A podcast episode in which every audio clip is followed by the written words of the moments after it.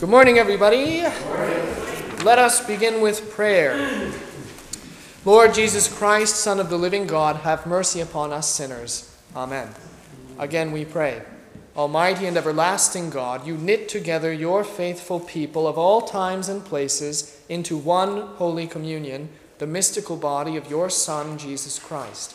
Grant us so to follow your blessed saints in all virtuous and godly living, that together with them we may come to the unspeakable joys you have prepared for those who love you. Through Jesus Christ our Lord, who lives and reigns with you and the Holy Spirit, one God, now and forever. Amen. Amen. Okay, the congregation at prayer. Verses from First Corinthians chapter fifteen.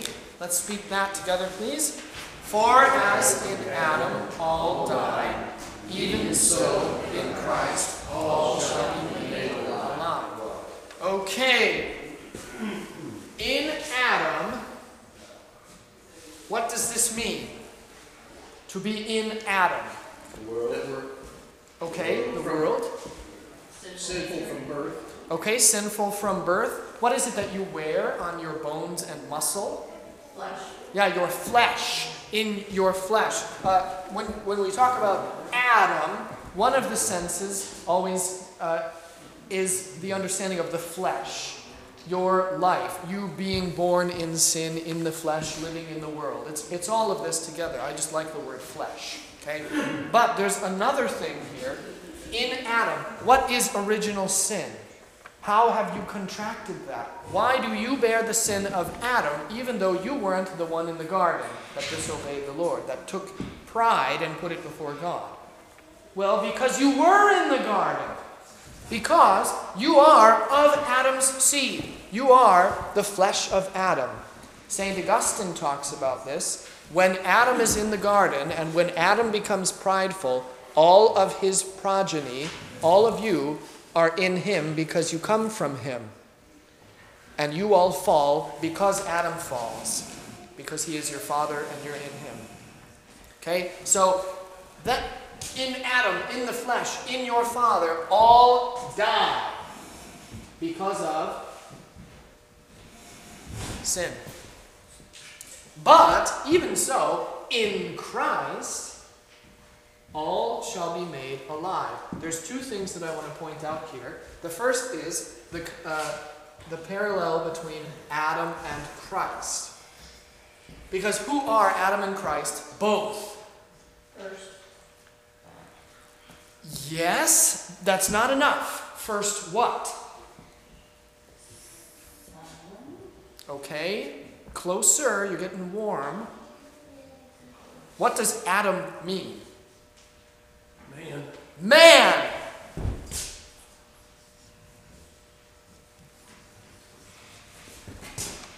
That's what we're talking about. There's a parallel between Adam and Christ. Why? Because Adam is the man, and what does Pilate call Christ? Behold, the man. The man. Mm-hmm. Who do the why do the Jews get mad at Jesus? Not because he says, I'm the Son of God, but because he says, I am the Son of Man. I am the Son of Man, because that means he's the Messiah. So, in one man, all die, but in this one man, all shall be made alive. Because this Adam is the Adam that the first one should have been. The new Adam, like he's the new Moses, he's the new Adam too. The, the man, the way the man is supposed to be. The man who fixes the problems that man made and couldn't fix himself. And then here's the last point I want to make. Who shall be made alive? All. All. Well, now, wait a second. All what? Believers, all non-believers, all who have asked him into their hearts. Who is all? All means all, to paraphrase Luther. Is means is. All means all. All shall be made alive. Passive language. Always keep your eyes peeled for passive language. Who makes himself alive? None. But Jesus makes you alive. And where does that take place?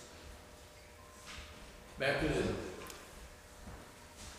It's imparted to you in baptism. Where does the original event take place that makes you alive?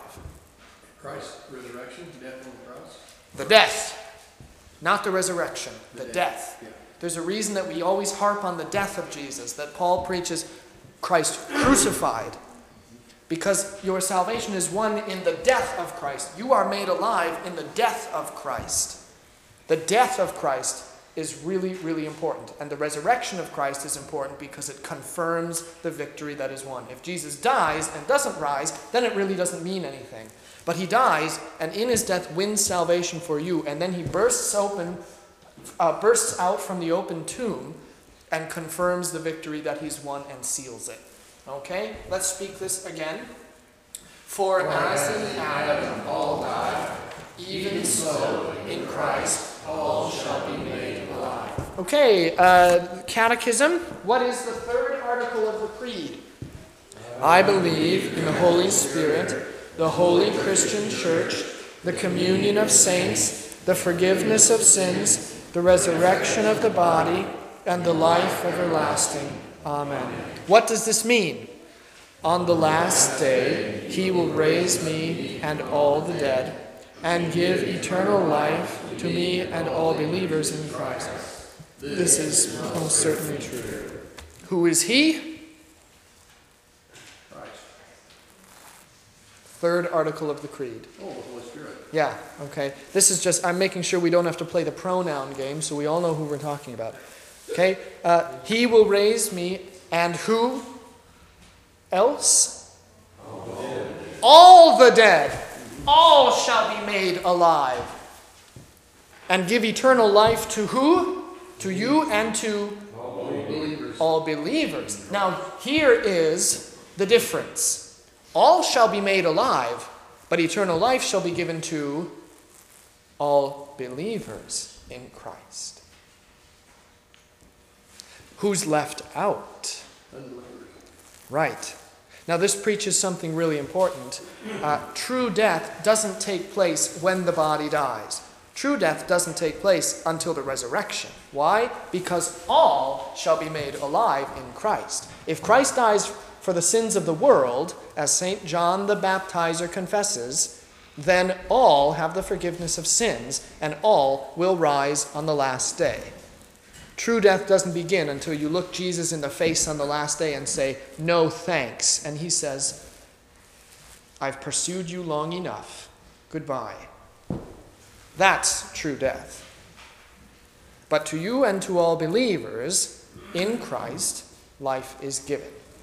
Questions? Okay. Children, you may depart.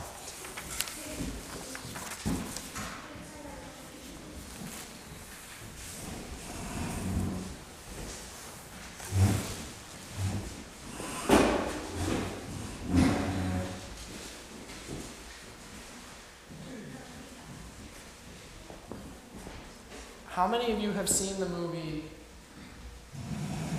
The Secret Garden? The what garden? The Secret Garden. Okay. Oh, this is not as not as many people as I thought. I think that's the movie where the little girl says, "I have spoken, all depart." That's just I just just reminded me of that. Uh, maybe another time. See me after class. Uh, okay, it's a hymn day, uh, and we're going to look at hymn seven oh eight. Uh, there's a handout for the hymn that we'll follow along. Uh, this is, so I told you I'm trying to keep the hymns of the month seasonal. So for last month, of course, it was uh, a Reformation hymn. This month is a, an All Saints hymn, and you're getting everything front-loaded because it's done after today. But you still have all month to sing this great hymn. Uh, so uh, this is the one that we're going to look at and that we'll have for the month, and it's kind of long, so for the rest of the month we'll just start with the first stanza. But you can sing as many stanzas as you like in your own home. Now, How many of you already know this hymn? We've sung it. Okay. Yeah, I, I, it was, I think, maybe last week even that, that we sung it. Good, but I uh, but I hadn't taken the opportunity yet really to teach it or talk about it, so we're going to do that now. And one of the reasons why we're doing it is because this is one of my favorite hymns. And uh, if you don't already have the hymns planned out for your funeral, uh, I'd like you to keep an open mind and perhaps consider seven oh eight. I know Bill's list is pretty full. so. Uh, uh, Pardon me?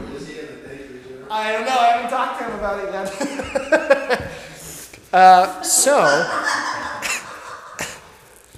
Lord, Thee I Love. This is a great hymn, and one of the reasons why it's so great is because this is one hundred percent a Lutheran hymn.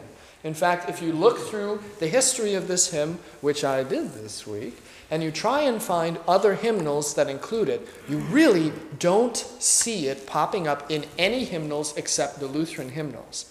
So if you really want to be Lutheran, this hymn owns it to the teeth. This is just a fantastic Lutheran hymn, and it's old.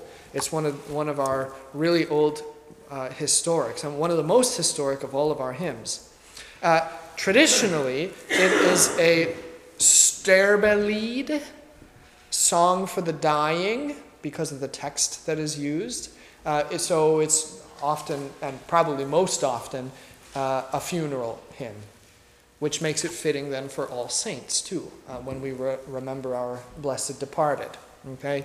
Um, now I want to talk a little bit about the author, Martin Schalling, and it is Martin Schalling the Younger, because his father was also Martin Schalling, who did a lot of things, so we have to differentiate.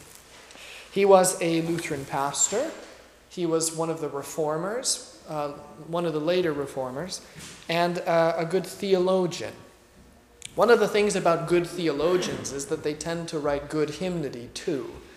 Uh, so a lot of the, the older hymns that you look at, uh, And if, and if you're looking down and seeing who the author is, it's a lot of these old reformers who were great theologians and then also taught using their hymnody, explaining the faith through meter and rhyme and setting it to music uh, so that things are remembered more easily.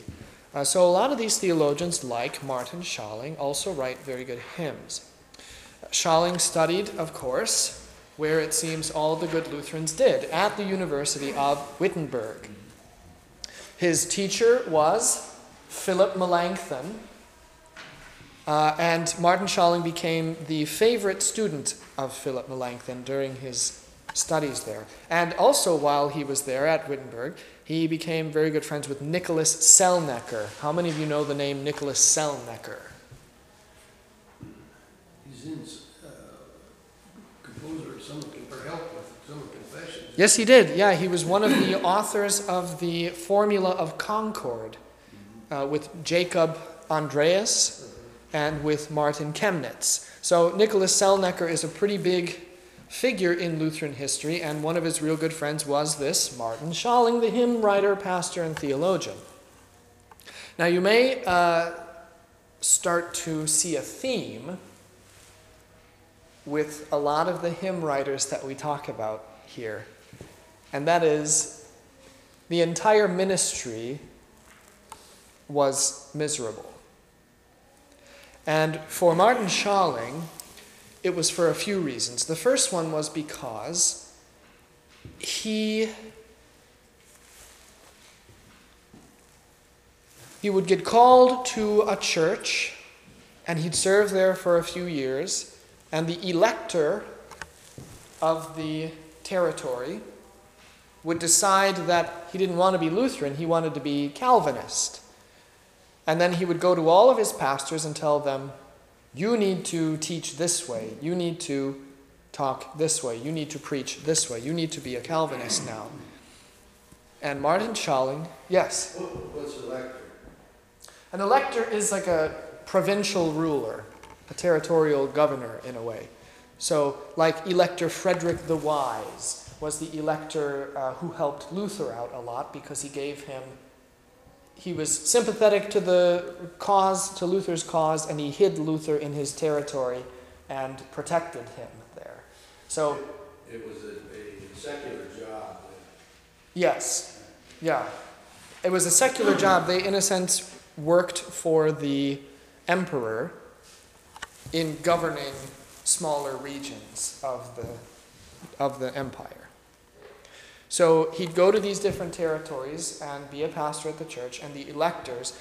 Uh, and what you need to understand historically about this period is that there's a lot of upheaval, because the Lutheran Reformation uh, really sparks something. It takes off in a way that nobody thought it ever would. Uh, because there was a reformer who came before Luther. Did anybody know that? Somebody tried to do what Luther did before Luther came around. Uh, Huss. Yeah. Huss? Huss. Yeah, Huss. Huss. And guess what happened to him? Burned at the stake. Yep, he was burned at the stake, and his teachings really didn't go anywhere. But Luther did exactly the same thing, uh, but because of the war that was going on with the Ottoman Empire, remember we talked about that at the beginning of last month, that's one of the reasons Luther wrote, "Lord, keep us steadfast in thy word," because of the invasion of the Muslims from the Ottoman Turk Empire. Because of that invasion and the war that was going on, the, elect, or the uh, um, emperor said, "I don't really have time to deal with these little things that are happening in Germany. I've got bigger fish to fry. I'll deal with it later." That, combined with the invention of the printing press, meant that Luther could teach and his followers could teach and publish mass quantities of uh, teachings to be distributed quickly. Uh, so when they were, when the emperor finally turned to start dealing with what was happening in Germany, it had exploded. Um, but because of that, there were some unfortunate side effects. Uh, the first is the name Lutheran, actually. We uh, tend to take pride in the name Lutheran now, and it ser serves to identify us in a time when there are lots of different Christian denominations. But Luther, uh, this is a paraphrase because I can't remember exactly how he said it, but he said something like, "Oh, woe is me, and woe is the church, for they have ascribed to Christians that believe the truth of the gospel my sinful name." And I said, I don't want, I don't want to be the person who has a name that then lives on as a foundation of a church. That's not what I want. My sinful name should not be the name of the church. But here we are, Lutherans. Okay? Um, but the bigger thing that the German Reformation caused was other reformations around the world. So there's an English Reformation, but the one that we care about the most is the Swiss Reformation. People like Ulrich Zwingli and John Calvin, who then did what Luther did. But the problem with Zwingli and Calvin was this: they didn't want to reform the church. That was Luther's task. There's errors, we'll fix the errors so the church can continue being the church, because I love the church. John Calvin and Ulrich Zwingli said, "Yeah, Luther had good intentions, but he didn't go far enough. We love the church, we just don't love the Catholic Church. So we're going to rid ourselves of everything that ties itself to the Catholic Church, and we're going to start over and only do the things that we think are right. So we're going to fix the teachings, we're going to fix the practice, uh, we're going to do away with all of this nonsense because Luther didn't go far enough." The church is, in a way, according to them, irredeemable at this point. There's nothing worth saving, so we might as well scrap it. Uh, and that caused some troubles. Now, in that whole region, there was contention because the Roman Catholic Church was still fighting, and her electors, her princes, her rulers were still saying, "Nope, this territory is going to be Catholic territory." But then others would say, "Well, I'm really swayed by this whole Lutheran teaching. So my territory, we're going to be Lutheran." But then others still said, no, I don't really, I'm not swayed by this Lutheran teaching, but I am swayed by this Calvin guy. He seems to really know what's up. My territory is going to be Calvinist. So there ended up being these territories that were always going back and forth. Sometimes they were Lutheran until one guy died, and then his son became the elector, and then he would say, nope, my father was wrong. This is going to be Lutheran, not Calvinist anymore. And then it would change, and he'd go out to all the churches and say, now you all have to be Lutheran, or now you all have to be Calvinist. So Martin Schalling is in the midst of all of that, and he goes to these territories that flip-flop, and he wouldn't become Calvinist. And actually, uh, how many of you have ever heard of something called the Prussian Union?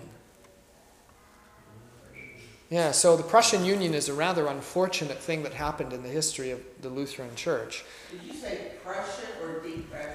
Prussian. Prussian. The Prussian Union. Yeah, so that was a bunch of rulers that got together and said, you know what? You Calvinists and you Lutherans need to start getting along. So now you're not going to be two, you're going to be one church and you're going to have one faith. So you're going to merge everything together and you're going to combine it all, and that's what you're going to be. And that caused a lot of problems. It changed a lot of doctrine for the worse for us, and probably on the Calvinist side they'd say the same thing, that it changed for the worse for them too. Uh, and that was one of the, we're tired of all this flip-flopping, we're tired of all this disagreement, you're all just going to get along now and be a part of one church. And it didn't work out so well. Bill? That also spurred some immigration to the United States. Yes, it did. Yes, it did. The Prussian Union was a bad thing. And then what ended up happening is that a lot of Lutherans came to the United States and saw Methodism, which is something that came out of the English Reformation, and they said, hey, this is actually pretty cool. And then we lost a very large percentage of Lutherans because they wanted to be like the Methodists. Does it sound familiar?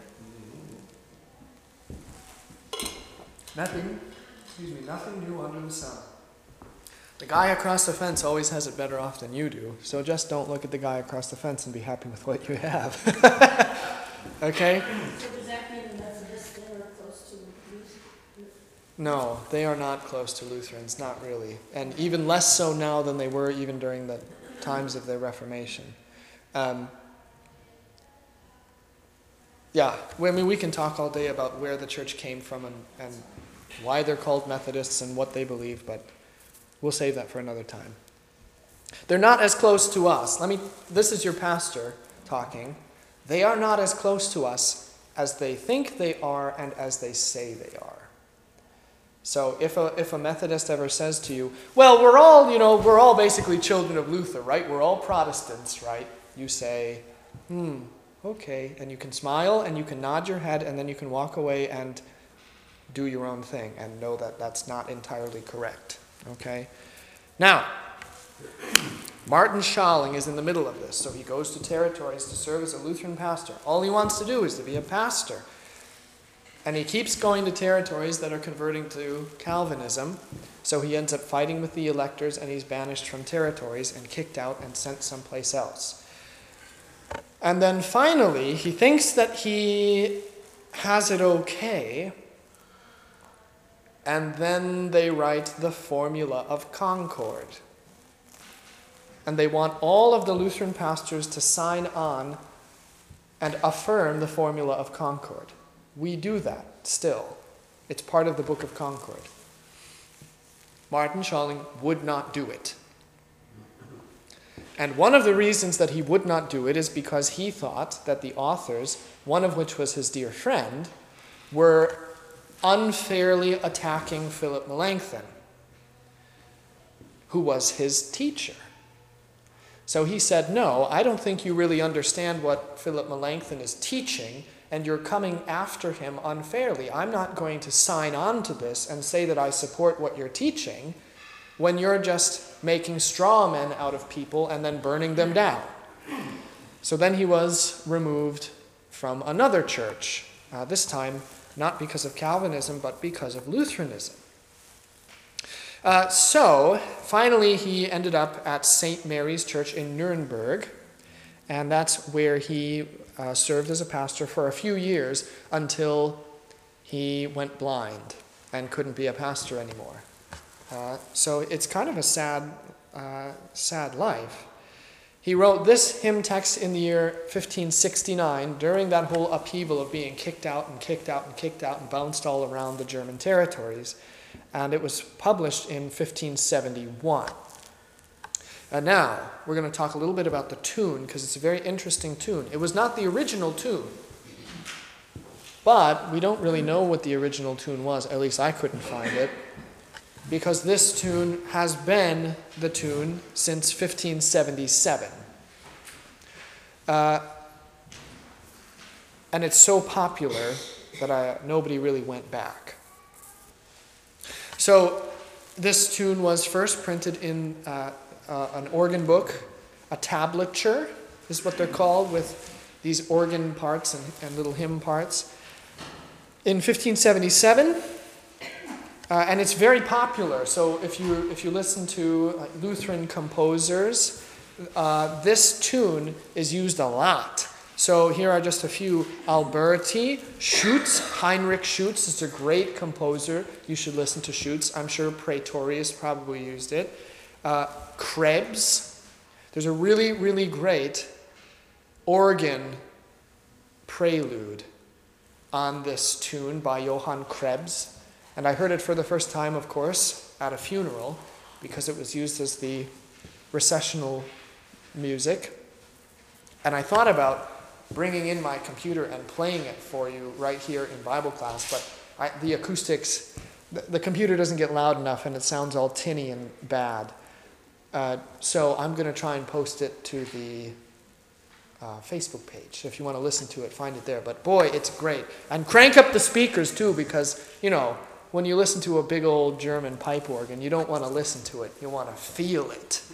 Uh, you want to feel those low pipes hitting you right in the gut and rumbling your whole body to the bones. That's just the best. So, uh, yeah, that's a really, really great organ work that Krebs wrote. Buxtehude, who was a predecessor of Bach, he wrote a lot on this tune. Hugo Distler, and then, of course, Bach. So really the one that we're going to talk about is Bach here, because there are four times where he used this tune, and two of them are really profound uses of the tune, and the text, too. So the first one is um, sort of a combination, B W V one forty-nine and nineteen. So B W V is just, that's German, that is the catalog for Bach's works. And then the number is what number that is in his catalog of works. Sometimes it's a little bit chronological, and sometimes it's not. But both of those times were then for a feast of Saint Michael and all angels, which is kind of cool. And the one in particular is number nineteen, because in this cantata, the tenor sings a big aria about the angels and about how the Lord will never forget me and how the Lord loves me and will guide me safely. And then in the background, there's a trumpet that plays this tune. Bum, bum, bum, bum, bum, bum, bum. And the singer's singing something completely different, and the melodies are not the same melodies. But that tune plays in the background uh, for this particular hymn, Lord, Thee I Love With All My Heart, and probably an allusion to stanza three, which is all about, Lord, send your angels to watch over me.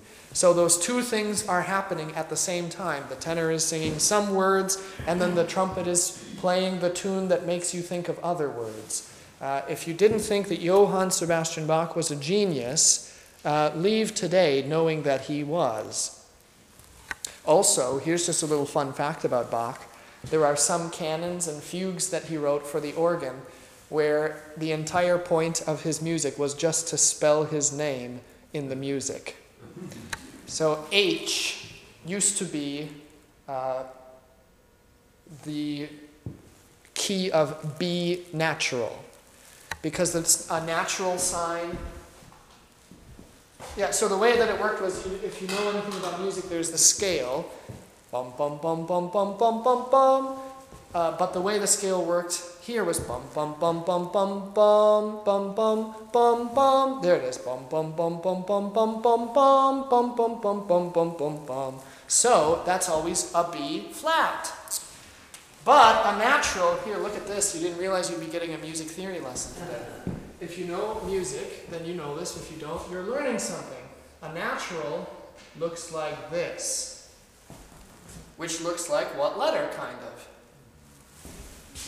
Looks a little bit like an H. So H became the letter that meant be natural. Bum, bum, bum, bum, bum, bum, bum, bum. If you wanted to use that little guy, it was H.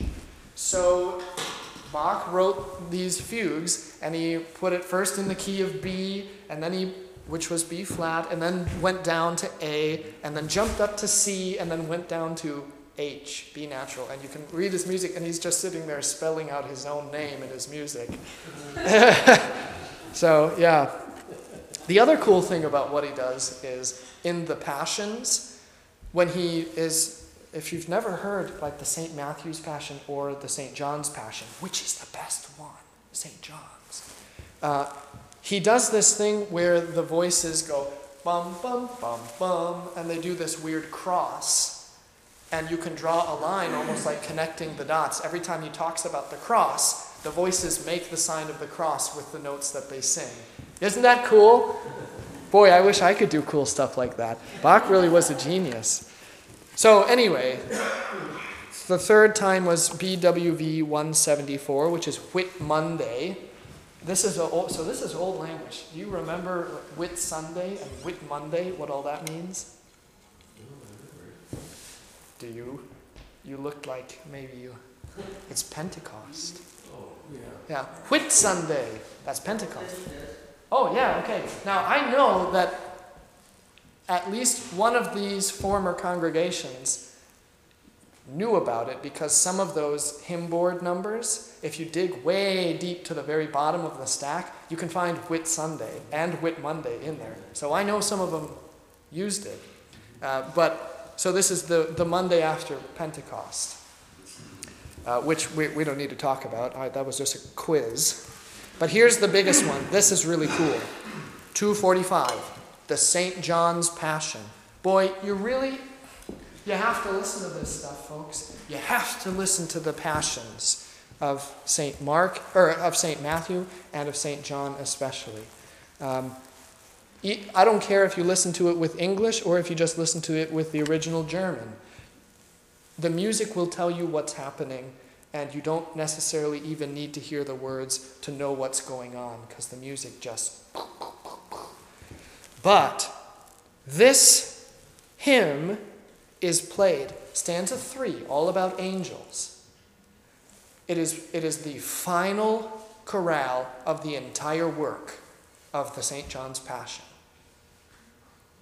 And what's even cooler is the Passion never talks about the resurrection explicitly.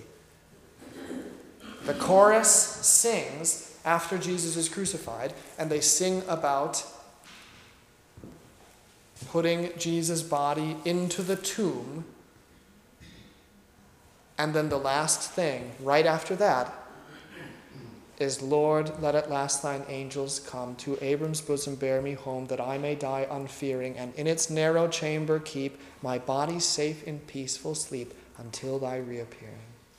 And that's the end of the whole work. Oof, so good. You gotta listen to it. Do it if so you can listen to it any time. But if you really like if you want homework, do it during Lent. Especially listen to the Saint John's, Saint listen to the Passions, Bach's Passion, Saint Matthew and Saint John over Lent. And if you need recommendations on what recordings you should hunt down to listen to and which ones are better, you can always ask me because I'm a snob about that stuff. I know, go figure that I have a strong opinion. Okay. Okay. Any questions thus far? That's sort of the history and the tune and where the tune is used and how it's been a part of our our uh, tradition here in the Lutheran Church. Rhonda? Where was what? Oh, it's in this hymn. In this, oh, okay. Or are you talking about the work? The the Bach piece I was talking yeah. about? It's the Passion according to Saint John, or the Saint John Passion. And it's a final, so the way that the Passions work is there's a, uh, it's called a recitative. It's like in opera when they talk, when the narrator talks, or when people talk to each other, but they sing talk. So like, Bill, you are looking at a napkin and you have a book in front of you. I mean, imagine if we did that all day. That'd get old pretty fast. But so in the in these musical settings, the narrator says, and they took Jesus, and they brought him before Pontius Pilate. And he sings this a little bit, and then the chorus all comes in and says, ah, ah, and they sing something that ties in with the Bible text that was just sung, read. And then it's interspersed with hymns, which are called chorales, like the four-part settings of hymns that we do. That all came from the Lutheran Church. You're welcome, world. The, the chorale setting of hymns, that was our uh, contribution to Christendom. Yeah, you can sit high and mighty with that one because everyone's using it. You can look at those Baptists and say, well, you're singing your four-part hymns?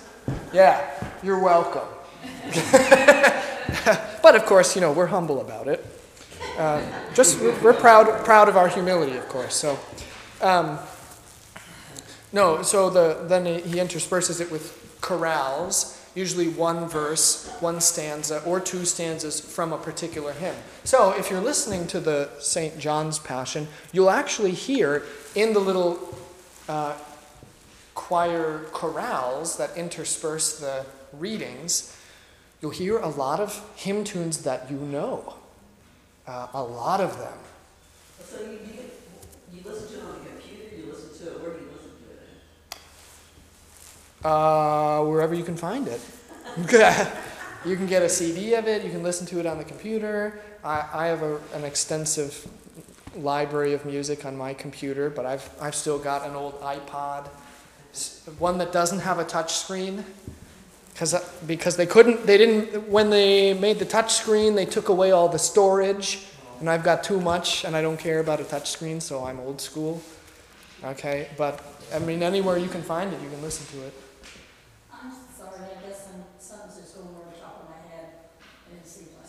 Um, Saint John's Passion. Yes. Where is it? In the Bible, maybe, or what? It's a piece of music that Bach wrote. Okay. It's he takes the the text of the Passion according to Saint John, and he splits it up, and then intersperses it with extra little hymns and th uh, chorale settings and other things that the choir sings. I mean, Bach was a great theologian too, so a lot of what the choir sings is um, almost like sermons. They found, they found Bach's Bible, and they were looking through it, and he has all kinds of notes in the margins. He's underlined verses and all kinds of notes about, oh yes, this is what I'm going to do with this and this. So he, he's, he was an avid student of theology and scripture, and um, so he expounds on the text. So yeah, I mean, if you can find even an English translation of the, of the of the text of the Passion, which you can easily find those online too, um, and you just read through some of it. Oh, a hundred percent. He was a huge Lutheran. Yeah, Bach was a huge Lutheran, one of the most famous now, and he was a cantor, a, a church musician. So he worked in these Lutheran churches. He wrote a, one cantata every single week to be ready for Sunday. He was just a machine, that guy. Yeah, big-time Lutheran. Actually, you know the difference between hymn six fifty-six, A Mighty Fortress is Our God, and hymn six fifty-seven, A Mighty Fortress is Our God? The tunes are different. One is a, a metric tune. Bum, bum, bum, bum, bum, bum, bum, bum. It's that sort of Lutheran cha-cha-chang that, you know, we did with the V B S kids. But six fifty-seven is the Bach one. It's isorhythmic. Everything is the same. Bum, bum, bum, bum, bum, bum, bum, bum, bum, bum. That, you can look in the hymnal. That's Bach's setting. And actually, take a cursory glance through the hymnal, and you'll realize that many of the settings that you really like are Johann Sebastian Bach settings that we still use now because they're so good. So there you go. Any other questions? Okay, we're going to look at the text. So there was so much to say, the text of the hymn is actually on the back side of your handout. But you can follow along in your hymnal too. Okay? This, this hymn, uh, like every hymn, draws from a number of scripture passages. And um, this one in particular draws from the Psalms. It's not a paraphrase of the Psalms like some hymns are. And I think we looked at one, maybe one of these months, that was a, a Psalm paraphrase where you can line up the text of the Psalm and then look at the text of the hymn and say, oh, wow, look at that. They're saying kind of the same thing, but this one's metric and it rhymes and is kind of nice. Um, but this does draw very heavily on Psalm eighteen and Psalm seventy-eight. Uh, both of which are about uh, relying upon God, trusting in Him in hard times, about death and, and dying. So here is uh, stanza one. Lord, Thee I love with all my heart. I pray Thee ne'er from me depart. With tender mercy cheer me. Earth has no pleasure I would share. Yea, heaven itself were void and bare. If Thou, Lord, wert not near me, and should my heart for sorrow break, my trust in Thee can nothing shake. Thou art the portion I have sought. Thy precious blood my soul has bought. Lord Jesus Christ, my God and Lord, my God and Lord, forsake me not. I trust Thy word. Yes? I notice that uh, the translation is by Catherine Winkworth or Winkworth. Yes. I think that's kind of interesting because in, uh, well, in that hymnal and in this one too, tremendous number of Lutheran, German old hymns that she is the translator. Mm-hmm. And that she must have had a really a special skill that we don't maybe recognize, and that is the ability to put that in rhyme and still keep the thought as it was, because it was written in another language. Mm-hmm. Now we sing it in English, and sing it in rhyme, and somehow or another, somebody had to put that together or yes. translate it. And I think she's she she's done a lot of them, and their and their translations I think are very good.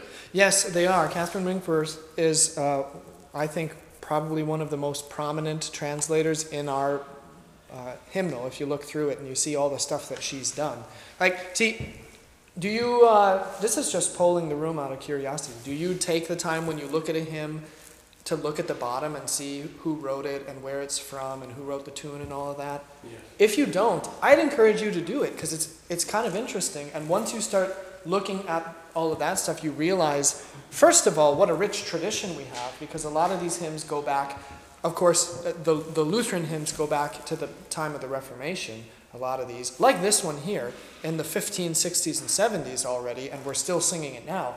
But some of them even go back further than that. I, I want to say that one that we're singing today uh, even goes back.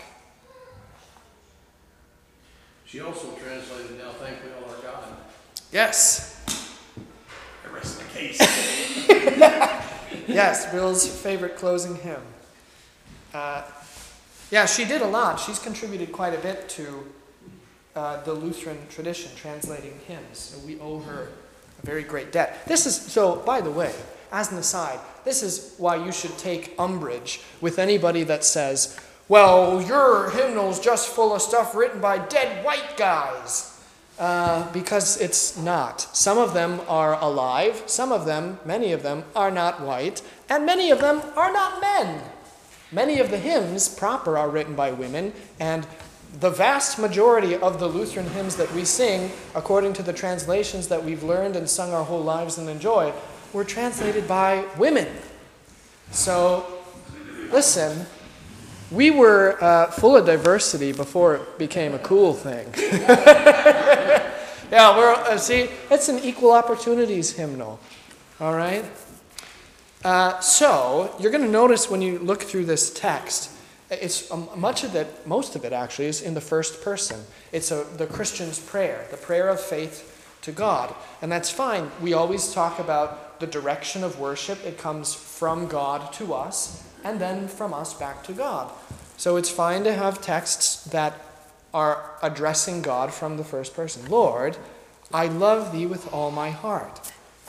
And this is the reality of faith. Uh, you do love God with all your heart. If you are a person of faith, you do love God with all your heart, even though sometimes you rebel and put yourself first and stumble and fall. Repentance and faith always brings you back. I'm, I've done this thing. I'm so sorry. Please don't depart from me. Don't forsake me. I trust thy word. Uh, the Lord alone is the one who can bring comfort, and for that reason, faith always calls upon him. Uh, faith always looks to the one in whom it trusts for its greatest good. Okay? Yea, Lord, 'twas thy rich bounty gave my body, soul, and all I have in this poor life of labor. Sounds an awful lot like the explanation of the third ar- or of the first article. All of these things that God has done for me. He has made me and all creatures, eyes, ears, all my members he has given me, still takes care of them, that he daily and richly gives me all I need to support this body and life. Lord, grant that I in every place may glorify thy lavish grace and help and serve my neighbor. Love God, love your neighbor. That's the commandments. So you pray always that God would guide you, that you would love him more, trust in him more, uh, be a better child, and that you would also love your neighbor more and serve your neighbor more, and through him, through God, uh, be strengthened to perform more acts of love and service for your neighbor. That's always the prayer. Let no false doctrine me beguile. Let Satan not my soul defile. Lord, keep us steadfast in thy word. The truth of the apostolic church. One holy Christian or Catholic and apostolic church. One church. Apostolic teaching. From Jesus to the apostles, through them, all the way down to where we are now. Confessing the same faith. Walking the same way as everyone who has come before us. A great thing to think about for All Saints' Day. That we walk in the footsteps of those who have gone before us. We confess the same thing. We do the same things. We believe the same things. We sing the same hymns. We pray the same psalms. We pray the same prayers. The church is one big thing. Give strength and patience unto me to bear my cross and follow thee. Go where Jesus goes. Lord Jesus Christ, my God and Lord, my God and Lord, in death thy comfort still afford. Even at the hour of death, you need not fear. Pastor's job is to prepare you to die. I prepare you from the point that I baptize you, all the while while I catechize you, every day that I absolve you and give you the body and the blood. All of this, I'm doing it really because it's good for you, but because it prepares you to die. So that at the hour of death you can say, in death thy comfort still afford. I have nothing to fear. Death is but a slumber, and I slumber in you. And this is the, this is the best of all the stanzas right here. Lord, let at last thine angels come, to Abram's bosom bear me home, that I may die unfearing. And in its narrow chamber keep my body safe in peaceful sleep until thy reappearing. And then from death awaken me, that these mine eyes with joy may see, O Son of God, thy glorious face, my Savior and my fount of grace. Lord Jesus Christ, my prayer attend, my prayer attend, and I will praise thee without end. There's a couple things here. We've talked a lot about death and the resurrection, so I don't need to get into all of that, but I do want to talk about this Abram's bosom, uh, because Luke sixteen, Lazarus and Dives, the rich man, we hear that Lazarus is taken where? To Abram's bosom. Abraham's bosom. Okay? So, what does this all mean? Well, I've provided a neat little painting for you, an illumination from the twelfth century, right there on the front. And this is of the bosom of Abraham. So the bosom of Abraham is this theological concept for the Old Testament saints, for the, quote-unquote, children of Abraham, the children of the promise. That you are taken to be with your father until the time that Christ comes to rescue you from the death, from uh, the grave. And you know, what happens in at the time of the crucifixion? What, what, are, what is one of the signs that takes place at Jesus' victory? What did, okay, the temple curtain is torn, yes. What else? Graves. The graves are opened and the dead rise and they walk around. Now what happens to those folks? Do they just die again? No, see, there's this whole understanding. Read the Psalms and you'll see this. When the Psalms, when the psalmist prays, he doesn't ever pray, Lord, don't send me to Sheol. He says, don't leave me in Sheol. And when you look at early Christian iconography and manuscripts of Easter and the resurrection, it's beautiful because Christ is coming up often out of the mouth of this monster, and he's it's like a big snake with fangs, and he's holding the mouth open, and sometimes he's broken the jaws, and out of the belly, out of the mouth, come all of these Old Testament saints, all of those who fell asleep, trusting in the promise and the Messiah to come. And he's pulling them up out of the grave, that in his resurrection they rise, so that in our death we know we only slumber until his coming again. They rested before, and we rest, but we rest with Christ, already confident in the victory he has won. So that, with, uh, with Martin Schalling, we can say, from death awaken me that these mine eyes with joy may see. Ah, the slumber of death is but fleeting, but when you come again, I will open my eyes. These very eyes that are in my head right now, I will stand with this very body, this very flesh, and I will see you. And I was, we talked about this in midweek. I said it was kind of like Spider-Man. Uh, John Oswald and I, were we were the only ones in my class that have spectacles. And I said, John, you and I, we're going to get the V I P ticket in the resurrection because we're not going to need these anymore. We're going to be like Peter Parker being bitten by a radioactive spider and waking up the next morning and looking in the mirror and saying, boy, I actually see better without my glasses than I do with them. What's happened?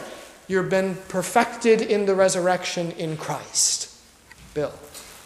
The, the verse here, or the, the line, um, and in, in and in its narrow chamber keep, my body saved in peaceful sleep. I go over to Martin Luther's uh, From Heaven Above. Uh-huh. And verse thirteen, O dearest Jesus, holy child, make thee a bed soft, undefiled, within my heart, that it would be a quiet chamber kept for thee. Yep. Very, this, very simple. Yeah, yeah. So um, now, with our last few minutes, I'm going to just sort of sing the tune for you like before, like we normally do, and then we can sing stanza one together. Um, and of course, back to music theory, we'll want to stay on the front end of the tempo. This one's really easy to slow down, and it's no fun to sing this when it's slow.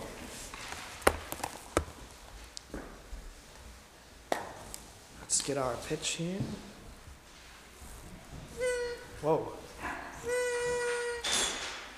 Okay, well, we're having some trouble with the pitch card. Bum ba da da da da da da dum da da da da da da da da dum bum ba da da da da dum. And then we do that again. Bum ba da da da da dum bum bum. Ba da da dum ba da dum ba dum ba da da da da dum da da da da da da dum da da da da da da da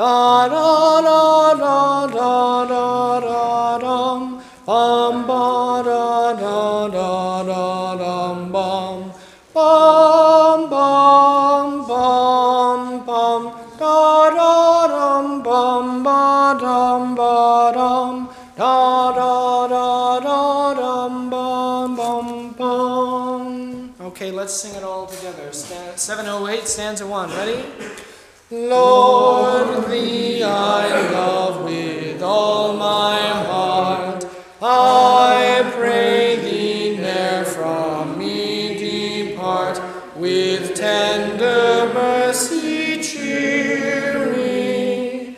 Earth has no pleasure I would share. Yea, heaven itself were void and bare. If thou, Lord, wert not near me, and should my heart for sorrow break, my trust in thee can nothing shake.